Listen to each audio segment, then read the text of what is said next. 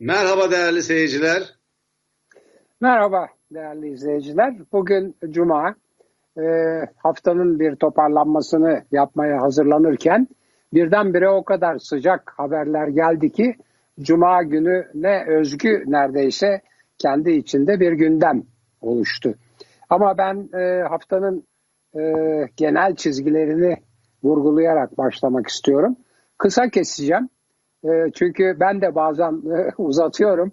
Oysa bizim Merdan Bey'le bir e, öyle antant kaldığımız bir şey vardı. 4 dakikada 5 dakikada falan birbirimize sözü e, verecektik ki bu bir diyalog çünkü. Monologa dönüştüğü zaman izleyiciler de ne kadar parlak konuşacak olursak olalım herhalde e, monolog dinlemekten pek haz etmiyor olabilirler diyalog yerine.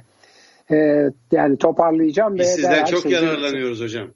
Estağfurullah ben de sen konuşurken çok e, öğreniyorum ve e, yararlanıyorum ama e, işte zaten 30-35 dakika 10 dakika konuşunca ben geçen gün tuttum Amerika'yı anlatırken 12 dakika konuşmuşum yani çok fazla. Yani 18 işte çarpı 2 yapıyoruz evet 18 36. İşte yani 30 36 12 dakikasını konuşunca üçte birini daha açışta konuşmuş olmuşum. Oradan biraz şey oldum. Kendimi eleştirdim. Buyurun. Ben Buyurun. kendime biliyorsunuz şeyimdir, acımasızımdır. Şimdi geçen haftanın olaylarına baktığımızda en çok dikkati çeken iki tane olay var. Biri iç, biri dış. Dış olay malum Amerika Birleşik Devletleri'ndeki e, seçim. Onun e, birazdan onun sonuçlarını özetleyeceğim. Bir daha doğrusu bir sonucunu söyleyeceğim. İkinci iç olay e, adalet reformu ve e, e, iktidarın hem CHP'li e, belediyeleri önlemesi hem de kendi içinde sarayda göze girme savaşının e, bir takım sonuçlarının artık saklanamaz hale gelmesi bu adalet meselesinde. E, sanıyorum ki geçen haftanın ve bugüne yansıyan olayların, bugünün gündemini belirleyen olayların en önemli e, belirleyicisi e, adalet. Adalete duyulan güvenin yok olması, siyasal iktidarın adaleti bir sopa olarak, bir şamar e, yani topluma şamar atacak bir e, araç olarak kullanması hatta adalet mekanizmasıyla yetinmeyip bir takım idari kurulları da yani Rütük gibi basın ilan kurumu gibi idari bir takım kurulları da sanki mahkemelermiş gibi e, medyayı denetlemek ve özellikle cezalandırmak, muhalifleri cezalandırmak için kullanması. Şimdi bu çerçevede baktığımızda Amerika'daki seçimlerin e, Türkiye açısından bir sonucu olabilir. E, o da e, bu e, iktidarın şimdiye kadar izlediği politikaların Trump tarafından onaylanan, daha doğrusu biraz göz yumulan, her dediğimi yapıyor, e, bir, bir derdi olan beni arıyor, Erdoğan'la derdi olan beni arıyor, ben söylüyorum, oluyor, çözülüyor dedi bunu. Açıkça söyledi. Mektup yazdı, akıllı ol dedi e, filan. Yani çok garip bir ilişki vardı orada. Rahibi bu bu bu bu bu can butende oldukça yollamam denen rahibi bir telefon etti. Uçağına bindirip yolladılar filan. E, bundan sonra ilişkilerin pek de böyle olmayacağı anlaşılıyor ve e, biraz sıkıntılı bir döneme girilebilir.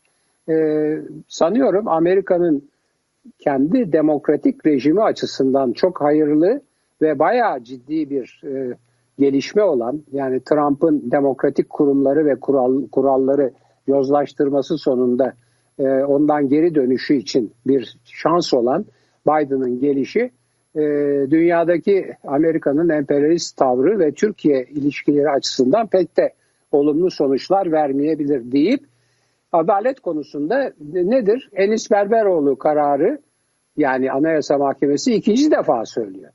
Yani derhal o meclis başkanının yani zamansız yere zamansız yere mahkeme kararını okutup daha henüz Anayasa Mahkemesi'ndeyken ve milletvekilliğini düşürten ve hapse yollatan meclis başkanının hiç olmazsa bu yaptığı ayıbı e, telafi etmek için derhal Enis Berberoğlu'nu davet etmesi lazım. Davet etmesi lazım. E, sonra davet edilmezse ne yapar onu bilemiyorum. O kendi bilecekleri. Derken Osman Kavala olayı çıktı. e, beraat etmiş olan Osman Kavala ve 9 kişi tekrardan istinaf mahkemesi açısından e, tarafından bozuldu. Felaket bir durum. Bu arada Avrupa Parlamentosu dikkat edin Avrupa Parlamentosu kararlarına uymak zorunlu değil ama en üst e, yasama organı Avrupa Birliği'nin onun e, seçtiği de bir Avrupa Komisyonu var. Bu e, Avrupa İnsan Hakları Mahkemesi kararlarına uyulmaması Avrupa Komisyonu tarafından yaptırım uygulanmasına yol açıyor. Onun da üstünde işte Avrupa Parlamentosu var. Oradan Kavala'nın ve Demirtaş'ın serbest bırakılmasına ilişkin karar çıktı. Bu zorunlu, uyulması zorunlu bir karar değil. Ama biz Avrupa İnsan Hakları Mahkemesi'nin biz değil tabii AKP iktidarı. Avrupa İnsan Hakları Mahkemesi'nin uyulması zorunlu kararına bile uymuyor. E, derken Süleyman Soylu'nun bir e, kendisine dokununca e, Twitter'dan e, isyanı oldu. Anneme işte hakaret edildi. Ondan sonra da sanık serbest bırakıldı diye. Can Ataklı bugün dedik ya bizim her gün sülalemize hakaret ediliyor. E, daha Davutoğlu söyledi eşime e, hakaret edildi. İşte e, yani İyi Parti genel başkanı evim basıldı dedi. Akşener falan falan. Derken Canan Kaftancıoğlu. Yani soruşturmaya gerek yok denilen takipsizlik verilen olayda yeniden iddianame hazırlandı. 2 ile 6 yıl arası e, e, hapsi istediyor. Aşı yok. İnşallah gelecek deniyor.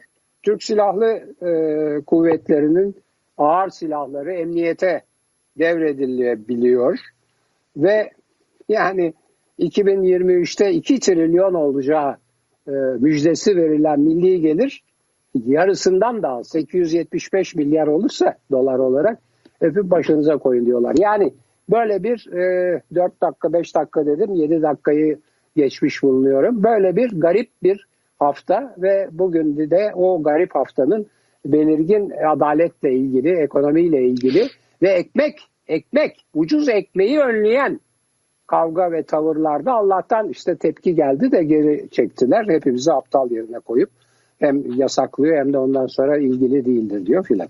Evet buyursunlar sevgili Yanardağ. Hocam ekmekten başlayalım. Oktay Akbal'ın çok güzel bir öyküsü vardır. Kitabına da adını veren. Önce ekmekler bozuldu diye. İkinci Dünya Savaşı'nın evet. hemen sonrasında yayınlanmış bir kitaptır. Ve Türk öykücülüğünün kilometre taşlarından biridir. Cumhuriyet Gazetesi'nin uzun yıllar e, en önemli köşe yazarlarından biri olan e, edebiyatımızın önemli isimlerinden biridir Oktay Akbal. Çarpıcı bir isimdir. Önce ekmekler bozuldu. Ben AKP'nin de önce ekmeği bozduğunu düşünüyorum. E, yoksulun, garibin, dışlananın, ötekileştirenin temsilcisi olarak geldiğini iddia eden AKP halka ucuz ekmek satılmasını engelliyor. Yani buradan bütün topluma seslenmek gerekiyor. Bütün topluma, bütün insanlara, bütün yoksullara, bütün muhalefet partilerinin, aydınların e, bu iktidardan kurtulup Türkiye'yi daha demokratik bir ülke yapmak isteyen herkesin totaliterizme karşı olan, otoriter rejimlere karşı olan, faşizme karşı olan, gericiliğe karşı olan, demokratik hak ve özgürlüklerden yana olan, daha eşitlikçi, daha adil toplumdan yana olan herkes, mevcut iktidardan rahatsız olan herkes, hangi felsefi tercihe, hangi dinsel inanca sahip olursa olsun bunu anlatmalıdır. AKP'nin yaptığı şey 18 yılın sonunda yaptığı iş bu milletin ekmeğiyle oynamaktır. İstanbul Belediyesi halka ucuz ve sağlıklı ekmek satmak istiyor. Bu ekmek sadece ucuz değil, sağlıklı da. Güvenilir bir ekmek. Yeterli dengesi var, protein dengesi var, işte buğday dengesi ve diğer mineralleri yerli yerinde, tuzu, içindeki sütü her neyse. Nelerden oluşuyorsa dürüstçe üretilmiş bir ekmek var. Halk Ekmek Fabrikası'nı unutmayalım. Yine CHP'li belediye başkanı.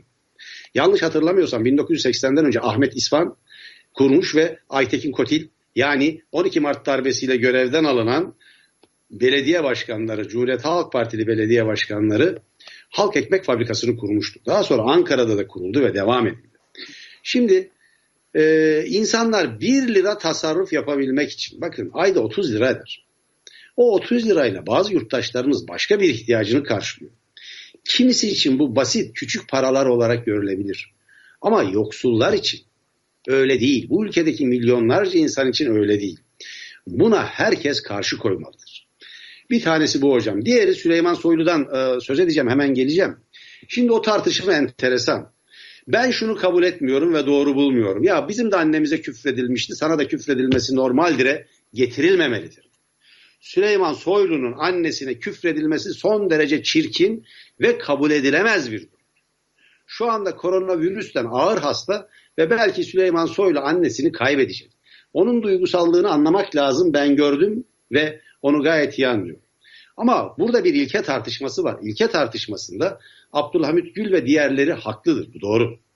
Fakat bu tartışma bir ilke tartışmasından öte Abdülhamit Gül Pelikan grubundan rahatsızdır. Onu ifade ediyor. Sosyal medya üzerinde adalet dağıtılamaz derken İstanbul grubu diye bilinen bir grup. Bugün adliyenin önemli bir bölümünde egemen ve zindaşti gibi uluslararası uyuşturucu kaçakçılarını koruyan, onları serbest bıraktıran bir ekip olduğu öne sürülüyor. Bunu ortaya çıkartan da, bunu ifşa eden de Zindaşti'nin hasmı olan Orhan, Orhan Ungan isimli hala hapiste olan e, yine e, ne diyelim e, yeraltı dünyasının e, yeni ama çok önemli ve büyük kudretli isimlerinden biri olan bir başka e, ne diyelim yeraltı dünyası mensubu. Düşünün o bir mahkemede ifşa etti tek tek bantları yayınladı. İstanbul grubu diye bir grup var dedi o pelikan grubudur. Bugün adaleti onlar belirliyor. Onlar bunu ranta ve paraya dönüştürüyor. FETÖ'nün yerine onlar geldi diyor. Bunların tümünü Timur Soykan'ın e, Baronlar Savaşı kitabından görmek ve takip etmek mümkündür. Dolayısıyla Abdülhamit Gül'e karşı Pelikan grubu bir kampanya yürüttü Sabah gazetesinde. Ee, Abdülhamit Gül'ün varlığından adliyenin tamamını ele geçirme konusunda zannediyorum Abdülhamit Gül belli bir engel oluşturuyor ki Pelikan grubu denilen e, e, Ahmet Davutoğlu'nu e, başbakanlıktan deviren çeşitli kumpaslar kurduğu iddia edilen bir ekip var. Bu ekip bir vakıf değil, bir yasal statüsü yok, bir platform, bir şirket. Bosforus diye bir bildiğim kadarıyla bir danışmanlık şirketi, limited ya da anonim şirket. E, Sayın Erdoğan da bunları ziyaret etti işte Hilal Kaplanların olduğu vesaire. Sabah gazetesi yazarlarının bazı yazarların olduğu, e, bazı e, AKP'ye yakın isimlerin olduğu bir e, danışmanlık e, firması olduğu biliniyor. Fakat öyle anlaşılıyor ki bazı kumpasların hazırlanmasında da rolü var. Şimdi Türkiye'nin 2021'de geldiği yere bakar mısın? E, hocam yani bakar mısınız? Adliyesiyle bazı gruplar oynuyor. E, adaletiyle oynuyor. Abdülhamit Gül'ün Süleyman Soylu üzerinden aslında hedeflediği yer Pelikan grubudur diye düşünüyorum. O nedenle ilki olarak haklıdır e, dememin sebebi budur. E, adaleti yargıçlar dağıtır, mahkemeler dağıtır sosyal medyada dağıtılmaz. E, bakanlar talimat veremez. Cumhurbaşkanı talimat veremez. Ama siz örneklerinizi verdiniz. Çok doğru. Cumhurbaşkanı talimat verdi. Çok belli. Papaz gitti. Yani Türk kökenli bir Alman gazeteci gitti. Onlar da haksız yere tutuklanmıştı. Hani cezaevinde kalsın demiyoruz biz hiçbir zaman. Ama adalet belli bir emir ve e, neye bağlı? Bir düzenlemeye, çıkar ilişkilerine bağlı demek ki. Bunun örneği diyen insanların iddialarını güçlendiren örneklerle karşı karşıyayız. Buyurun hocam. Evet çok çok çok çok teşekkür ederim. Ee, şimdi e, bu niye böyle oluyor? Ee, bir defa e, en temel şeyi unutmayalım. Ee, 2010 referandumuyla başlayan sözde halk oylaması diyeceğim ona. Çünkü e, yapılış yöntemi belki çok e, sözde denecek kadar e, baskı altında değildi. Yetmez ama evetçilerin etkisiyle e, kazanılan iktidar tarafından referandum. Fakat referanduma sunulan konular e, referanduma bir demokratik ülkede referanduma sunulacak konular değildi. Yani e, yargının siyasal iktidarın denetimine alındığı bir ilk değişiklik, anayasa değişikliği 12 Eylül 2010 felaketidir. Bir demokratik ülkede böyle bir çok böyle bir felakete, böyle bir felaket kamu kamuoyuna halk oylamasına sunulamaz. Sunulamaz. Yani bakınız işte o, o Venedik e, e, tavsiyeleri var. Avrupa Birliği'nin anayasa e, bilgesi olarak kabul edilen ve anayasa metni olarak kabul edilen e, ilkelerine e, sunulamaz. Böyle bir şey halk oylamasına sunulamaz. Oradan başladı. Yüksek mahkemelerle onları denetleyerek YSK'ydı bilmem HSK'ydı, e, Yargıtay'dı, Danıştay'dı filan derken 16 Nisan 2017'de tam bir felaketle üstelik de yöntemi de yasalara aykırı olarak oy sayılma yöntemi de yasalara aykırı olarak yapıldı. Bir defa esas bu. Yani esas olan şey Türkiye'de bugün esas sorun şahsım devletinde yani tek kişiye bağlı olan bir devlette yargının da tamamen bu devletin yani o şahsımın e, denetimine alınmış olması. Bir defa bunu görelim. Şimdi böyle olunca bakın çok enteresan ben bunu çok söyledim bu programda siz de hatırlayacaksınız. Değerli izleyicilerimiz de hatırlayacak. Yazdım da Cumhuriyet Gazetesi'nde. Şahsım devletlerinde yani saray yönetimlerinde gözdeler göze girmek için gözdeler kavgası aşırılıklara, ayak oyunlarına, ayak oyunlarına her türlü alavereye, dalavereye sebep olur ve çok o etraftaki gözdeler için çok acıklı sonuçlar doğurur. Şimdi bunu biz Osmanlı'dan biliyoruz. Nereden biliyoruz? Osmanlı'dan biliyoruz. Siz defaatle söylediniz. Yani sadrazam var, vezirler var, işte kubbe altı olayı yani ilk orada kez yok hocam. Var. Bin yıldır, bin, hatta 1200 yıldır ilk defa Türkiye sadrazamsız, başvezirsiz ya da başbakansız yönetiliyor. İlk kez. Evet. Ama başka bir şey var. Bunun bizim devlet geleneğimizle ilgisi yok. Evet. Başka bir şey var ama. Başka bir şey var. İbrahim Kalın ne diyor? iktidar iktidara yakın olmak diyor. Ateşten gömlektir. Yani o işte e, şeyi okudu e, Arapça e, iki mısrayı okudu. Yani iktidara yakın olunca diyor ateşten o şeyi kastediyor. Yani zor iştir demek istemiyor. İktidara yakın olan yanar demek istiyor. Bizim Osmanlı'da ya hocam onlar, onlar lafı güzel. Yani Doğru. bu iktidarın parçasılar. Tamamen bu icraatların sorumlusu hepsi. Tabii hiç şüphe yok ama şunu söylemek istiyorum. Yani başbakanlık sistemi yok ama bir danışmanlık sistemi kurdular. Şimdi dolayısıyla iki ayrı düzeyde iki ayrı gözdeler var. Birinci düzey şahsımın etrafındaki danışmanlar. İkinci düzey kabine. Bir de bunlardan tamamen ayrı iki düzey daha var. Her ikisi de tabii şahsıma bağlı. Biri yargı, biri Türkiye Büyük Millet Meclisi, yasama. Şimdi bu dört grup şahsımın altında bu dört grup. Yargı bir grup, tekrarlayalım. Yargı bir grup, yasama bir grup, danışmanlar bir grup, kabine bir grup. Her biri hem birbirleriyle çatışma ve çelişki içinde hem kendi içlerinde çatışma ve çelişki içinde. Abdülhamit Gül'le Süleyman Soylu arasındaki kavga sizin çok iyi teşhis edip izleyicilerle paylaştığınız bir biçimde zaten şahsıma bağlı olan bir yargının bağlanmış olan maalesef bağlanmış olan hala bağımsızlar var e, e, hukuku koruyanlar var.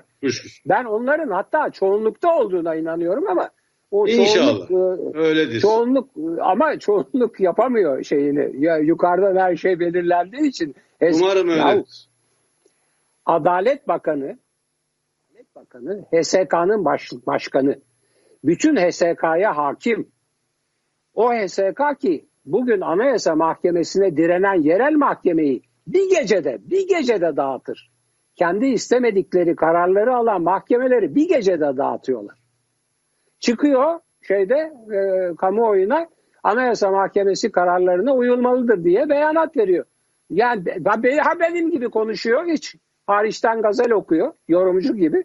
Ya Bunun doğrudan sorumlusu, birinci derecede sorumlusu Adalet Bakanı. Şimdi ona rağmen rağmen böyle dışarıdan yani sanki muhalefet lideri veya işte bir yorumcu yahut Merdan Yanardağ falan ne diyecekse onları söyle. Benim sizin benim bu programda 40 yılda söylediğimi söyle.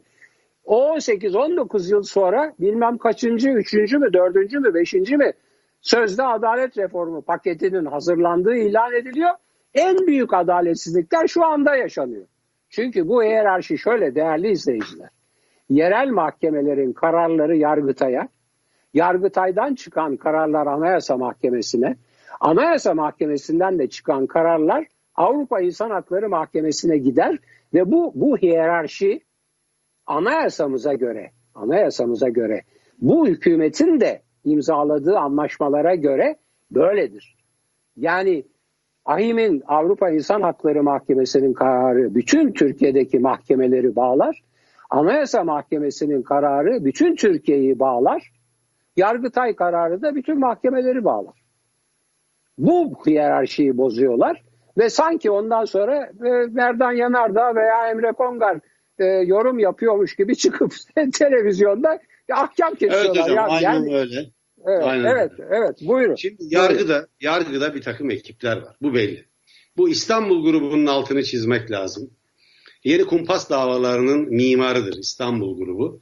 O yüzden mahkemelerden nasıl kararlar çıktığını e, gayet iyi anlıyoruz. E, dolayısıyla e, Canan Kaftancıoğlu'nun davası da böyledir. Nedir o dava? Fahrettin Altun kamuya ait, hazineye ait bir e, evine bitecek bir arsayı müştemilat olarak kullanacak. 270 liraya kiralamış. E, burada bir usulsüzlük olduğunu düşünen ana muhalefet partisinin İstanbul İl Örgütü de bunu saptamış. Çünkü burası Üsküdar Belediyesi'ne bağlı. Yani bir AKP'li belediyeye bağlı. E, ve bunu belgeleyerek buna itiraz edecek. Orada yani düşünebiliyor musunuz hocam? özel hayatın gizliliği ilkesinin ihlal edildiği ve evinin adresi ve fotoğrafı yayınlanarak hedef gösterildi. Olası terör örgütlerine hedef gösterildiği gibi akıllara ziyan diye nitelendirebileceğimiz bir iddiayla Canan Kaftancıoğlu hakkında soruşturma açıldı. Hatta terör örgütlerine hedef göstermek gibi bir gerekçeyle. O, hedef Şimdi ben göstereni hedef göstermeyi azmettirmek. Daha da evet. hedef göstermek de değil. Hedef Azmet. göstermeyi evet, gazetelerde yayınlatmak. İnanılmaz Şimdi, bir şey. Evet teknik ayrıntılar hani bir yana bırakırsak bir kere anlayış mı? Şimdi böyle bir adliyeyle karşı karşıyayız. Peki ben merak ediyorum. Yılmaz Özdil'in özel hayatının gizliliği hakkı yok mu? Bodrum'da kendi yapmadığı, satın alırken var olan bahçesindeki kömürlük niteliğindeki bir müştemilatı kaçak yaptı diye yandaş medya günlerdir, günlerdir, günlerce yayın yaptı. Yani kendilerini besleyen, beşli çete hakkında tek bir laf etmeyen, İstanbul'u, Türkiye'yi betona boğan, ruhsatsız binalar yapan, kendi efendilerinin köşkleri, yalıları, aile bireylerinin tümünün yer aldığı özel siteleri her biri beşer, beşer milyon dolarlık özel siteleri olduğu halde Sayın e, Kemal Kılıçdaroğlu'nun 20 yıl aşkın süredir avukatlık yapan kızının Ataşehir'de aldığı 240 bin liraya aldığı bir binayı senelerce neredeyse bir seneden fazladır ağzına dolayan bir takım gazeteler Yılmaz Özdil'in o evinin yıkılmasına, müştemilatın yıkılmasına e, neden oldular. Yılmaz Özdil de gitti aslanlar gibi yıktı. Yani Ömer Seyfettin'in diyet öyküsünde olduğu gibi. Gerekirse biz kolumuzu keseriz. Gerekirse. Biz böyle bir ahlaktan, böyle bir kumaştan geliyoruz. Yılmaz Özdil'in özel hayatının korunması ilkesi yok. Yılmaz Özdil sanki bir takım karanlık güçler tarafından tehdit edilmiyor. İktidar mensupları tarafından hani onların delisi çokmuş ya tehdit edilmiyor sanki. Onun evi yüksek güvenlikli bir, e, bir e, şekilde korunuyor sanki. Kendi evlerini özel harekat birlikleri koruyor. Onun hakkı yok ama Sayın Fahrettin Altun'un özel hayatının gizliliği hakkı var. Niye? Kendisine ait olmayan hazine arazisinin fotoğrafını çekmişler. Bunu yayınlamışlar. Şimdi böyle üstünde bir adalet. Inşaat, Aynı adalet. Üstünde Bak, inşaat, ben... üstünde üstünde izinsiz inşaat yapılan arsanın. Yani fotoğrafın evet, aynı zamanda. sebebi yani izinsiz inşaat o. yapılması. Evet, usulsüz bir durum var. Her neyse. Evet, evet. Şimdi bu adliye, bu adliye bizim Tele1.com.tr'de editör arkadaşlarımız bir haber yapıyorlar. Ankara Cumhuriyet eski başsavcısı şimdi şeye seçildi. Anayasa Mahkemesi'ne seçildi. Evlendi biliyorsunuz. Sonra da eşiyle Çankaya Köşkü'ne çıktı ve Sayın Erdoğan'la görüştüler. Yani bir e, nezaket ziyareti. Gayet yani anlaşılır bir şey. Yani fakat ziyaret ettikleri Cumhurbaşkanı aynı zamanda Adalet ve Kalkınma Partisi Genel Başkanı. Hadi onu da kabul ettik. Bu yapılan haber üzerine benim hakkımda dava açtılar genel yayın yönetmeni olarak. Terörle mücadele savcısıymış bu. Bu haberi yaparak hedef göstermişiz. Ya şaka gibi ama adli tedbirle serbest bırakıldım. Neredeyse tutuklanıyordum. Yurt dışına çıkış yasağım var hocam. Fethullahçı çete bana 7 yıl. Bakın 2009'dan 2009'dan 2016'ya kadar yurt dışına çıkış yasağı koydu. Adalet ve Kalkınma Partisi de koydu. Şimdi ben soracağım. Fethullah Gülen soytarısından, o çete liderinden, imzalı kol saatleri alanlar, gazetesindeki köşelerinde onu savunanlar bugün AKP'ye yaltaklanarak kendilerine alan açmaya çalışıyorlar. Fethullah Gülen çetesinin saldırısına uğrayanlar, onlar tarafından hapsedilenler AKP sanki kendilerini kurtarmış gibi bugün AKP'nin e, ne diyelim e, askeri gibi, militanı gibi çalışıyor. Şimdi bizim farkımız bu, tutarlılığımız bak. O çeteye de karşıydık, bunlara da karşıyız. Onlar da yurt dışına çıkış yasağı koydu, şimdi bunlar da koydu. İkisi de yasa dışıdır, ikisi de hukuk dışıdır. Düğün haberi yapıyorsunuz ya. Arkadaşlar düğün haberi yapmış. Sayın savcı çok alınmış bunu. Yani Çankaya Köşkü'ne ya bu zaten Anadolu Ajansı'nın geçtiği haber. Devletin ajansının geçtiği haber. Şimdi böyle bir adliye ile karşı karşıyayız. Böyle bir adliye olmaz. Evet. Böyle bir adliye adalet dağıtamaz. Adalet devletin temeli ise eğer o temel sarsılıyor demektir. Doğru. Yani e, şu anda hapiste olan yeraltı dünyası önemli bir uluslararası bir isim. Onu belirteyim. Uluslararası bir isimdir. İstanbul'da herkesin gözünden kaçan iki bu o, yeraltı dünyasının iki e, önemli isim. Birisi İranlıdır. İran e, e, kökenlidir. Türkiye'den vatandaşlık almaya çalıştı. Şu Burhan Kuzu'nun e, işlerini kolaylaştırdığı e, uyuşturucu kaçakçısı. Bunların birbiriyle savaşında onlarca kişi ya öldü ya yaralandı. Yani bu cinayetler e, Dubai'den Kanada'ya kadar uzak. Kanada'da iki tetikçi vuruldu. Dubai'de bir tane bunların bir adamı vuruldu. İstanbul'da e, büyük çekmecede öldürüldüler. Yani e, Bağdat evet. Caddesi'nde cinayet işlendi filan. Böyle bir adamı böyle bir adamı tahliye ettiler ve yurt dışına çıkış yasağı olduğu halde yurt dışına çıkmasına göz yumuldu. Adam evet. gitti İran'da gösteri yapıyor şimdi. Yani annesinin cenazesinde Raşin korumalarıyla çünkü İran devletiyle anlaştı. Evet. İran evet, devletiyle doğru. anlaştı. Burada bir İran devletinin muhalifi bir atom fizikçisini de öldürdü adam. Esentepe'de. İran istihbarat adına. Taşeron olarak. E işte öyle Şimdi, anlaştı herhalde. Bunlara öyle aracılık ya bunları kolaylaştıran bir yasa dışı ekipten söz ediliyor. Buyurun hocam. Evet şimdi bu iddialar, e, çok güzel, iddialar var. Bunların hepsini Harika. birer iddia olarak ortaya koyuyorum. Bunun altını çizeyim hocam. Birer Tabii. iddia ama bunlar ciddi iddia. Türkiye'nin evet. 2021'de geldiği yer, adliyenin geldiği yer bakımından çok önemli bir e, göstergedir diye düşünüyorum. Evet. Şimdi çok güzel koydunuz. Ben onu e, müsaadenizle devam ettireceğim.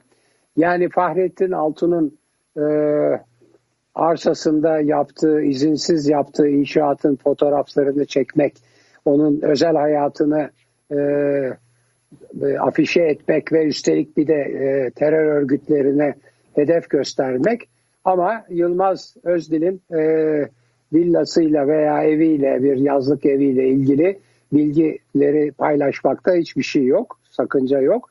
Merdan Yanardağ'ın işte bilmem ve arkadaşlarının e, gayet sosyal bir olayı. Üstelik Cumhurbaşkanı'na çıkılmış ya. Yani bir çift evlenip Cumhurbaşkanı'na çıkıyorsa ve dünyanın herhangi bir yerinde oranın başkanına, reisine neyse başbakanına yani hem de gelinlik de filan çıkılıyorsa damatla birlikte bu bir haberdir yani.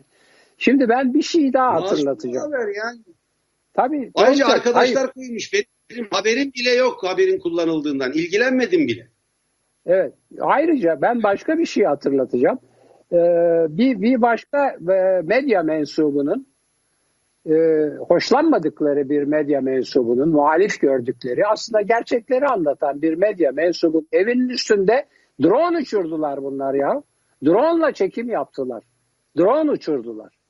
Yani hani şu e, bilmem Azer, Azerbaycan Azerbaycan'da bizim dronlar bilmem olmuş da onlar için öyle yenmişler filan diye övündükleri dedikodu mudur, gerçek midir bilmediğim olay.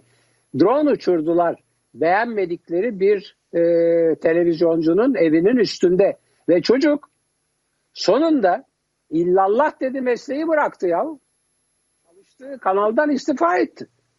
Yani gene bir şeyler yapıyor herhalde bir takım e, bazı şeyler e, YouTube'da filan herhalde bazı programlar kendince bir şeyler yapıyor ama yani bir kurum kurumda çalışırken istifa etti. Yani çok iyi.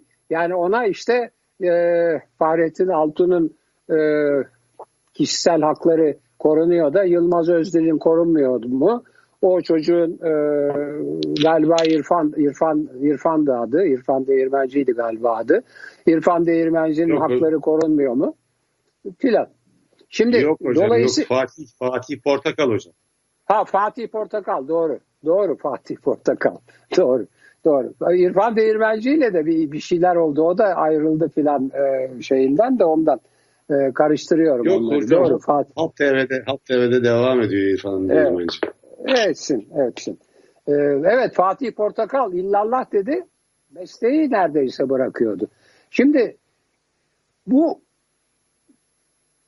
gözdeler arası savaşa dönüşünce maalesef aşırılığa gidiyor. Aşırılığa. Bütün mesele orada.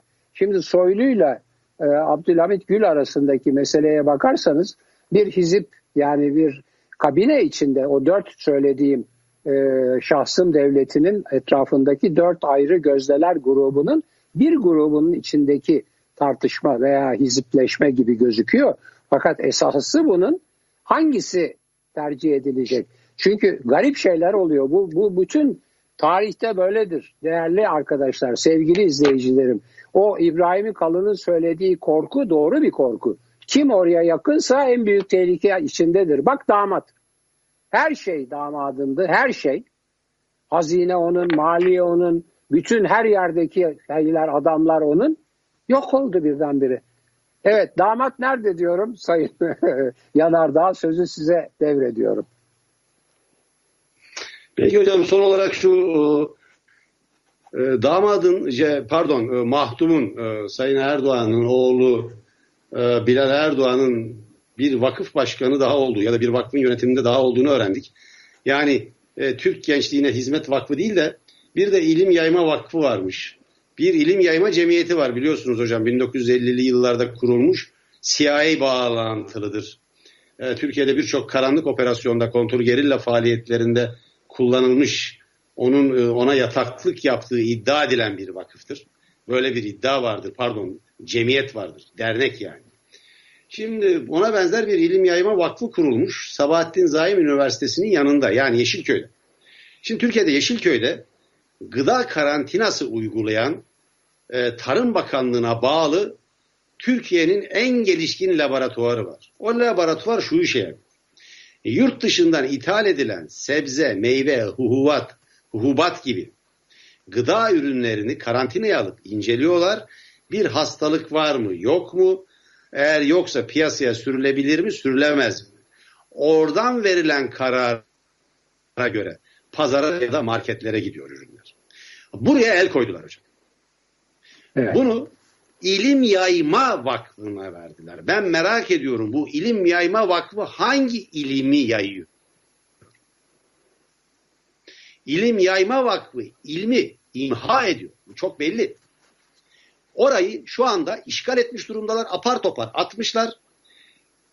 Türk Hava Yolları'na ait yakındaki yani boşaltıldı ya onlar yeni 3. havalimanına taşındı. Bir binayı onlara yer göstermişler.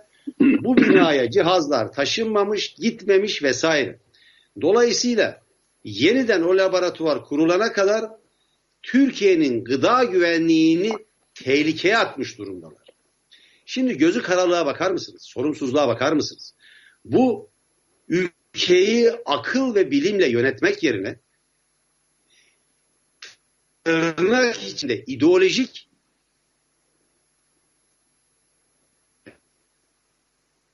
anlayışının bir dur diye değerlendiriyorum. Ve bunu protesto ediyorum. Yurttaşlarımız, muhalefet bu olaya el koymalıdır. Halkın gıda güvenliği ciddi bir tehdit altındadır ve nasıl bir iktidarsa bunlar yani nasıl bir iktidarla karşı karşıyaysak bilmiyorum. Birçok vakıf var ve yararlanarak kamu malları bu vakıflara deyim uygunsa peşkeş çekil bu bu bir bu milletin ne kafasıdır artık. Bir ne diyelim bir talan harekatıyla karşı karşıyayız adeta. Bu yöndeki iddiaları çok güçlendiren örneklerle yüz yüzeyiz diye düşünüyorum. Evet. Ee, bitiriyorum, e, bitiriyoruz programı. Ben bu e, vakfa tahsis konusunda bir konuyu hatırlatayım. Sadece İstanbul Belediyesi'nde vakıflara aktarılan hortumlar kesildikten sonra bu yeni başkanın Ekrem İmamoğlu'nun mucizeler yaratan başarıları, yatırımları ve işleri ortaya çıktı. En önemli kaynağı dışarıdan alması engellenen kredileri aldı o ayrı ama en önemli kaynağı kesilen hortumlardır. Hala bu sefer belediyelerden kesilen hortumları yukarıdan bu sefer hükümetten devam ettiriyorlar anlaşılan. Yazık, yazıklar olsun diyeceğim. Ee, ve e, sevgili Merdan Yanardağ'ın iyileşerek aramıza katılmasıyla gençleşmiş ve dinamizmi yenilenmiş olarak pazartesiden beri e, çok e, heyecanlı programlar yapmamıza e, yap, yaptığımızı gördüğünüz aramıza katılmasının güzelliğiyle hepinize e, bu hafta sonunu e, hayırlı olmasını dinlenmenizi öneriyorum. Gelecek hafta inşallah aynı güzellikte aynı enerjiyle devam edeceğiz. Gördüğünüz gibi e, Merdan Yanardağ çünkü hem e, iyileşmiş hem gençleşmiş hem de dinamizmi yenilenmiş olarak aramızda. Çok teşekkür ederim hocam. Tedavim gerçi evde devam ediyor ama iyiyim evet. E, bugün 5. boyut programına da önemli değerli seyircilerin kaçırma, kaçırmamasını isterim. E, Eren Erdem moderatörlük yapacak. Bugün yine gazeteci Mehmet Tezkan, e, gazeteci Fikret Bila var. E, iki konuk olacak. E, emekli General Haldun Solmaz Türk, Türk Silahlı Kuvvetlerine ait ağır silahların neden emniyete devredilmek istendiği konusunda ciddi iddialar ortaya atmıştı. E, bir seçim halinde biz kazandık demek için e, bu bir e, tehdit unsuru olarak kullanılacak iddiasını ortaya attı. Türkiye bir kaosa sürükleniyor. Bu kaosa izin vermeyelim. E, vermememiz lazım. E, demokratik bir biçimde buna karşı çıkmak lazım dedi. Şimdi bir generalin bunu söylemesi önemli. Ve bir e, yine e, eski emniyet müdürü, bir emekli emniyet müdürü, genç bir emekli e, emniyet müdürü e, Yusuf Akgün e, bu konuyu onunla benzer görüşleri emniyette e, 30 yıla yakın süre görev yapmış, çeşitli bir emniyet müdürlüğü yapmış bir, bir askerin e, bu programda konuk olarak bulunmasının önemli olduğunu düşünüyorum. Herhalde Türkiye'nin gündemini etkileyecek bir program olacak. Seyircilerimiz kaçırmasın. Ben de e, bir ya da iki bölümüne e, katılacağım. Hoşçakalın evet. değerli seyirciler. Görüşmek üzere haftaya pazartesi.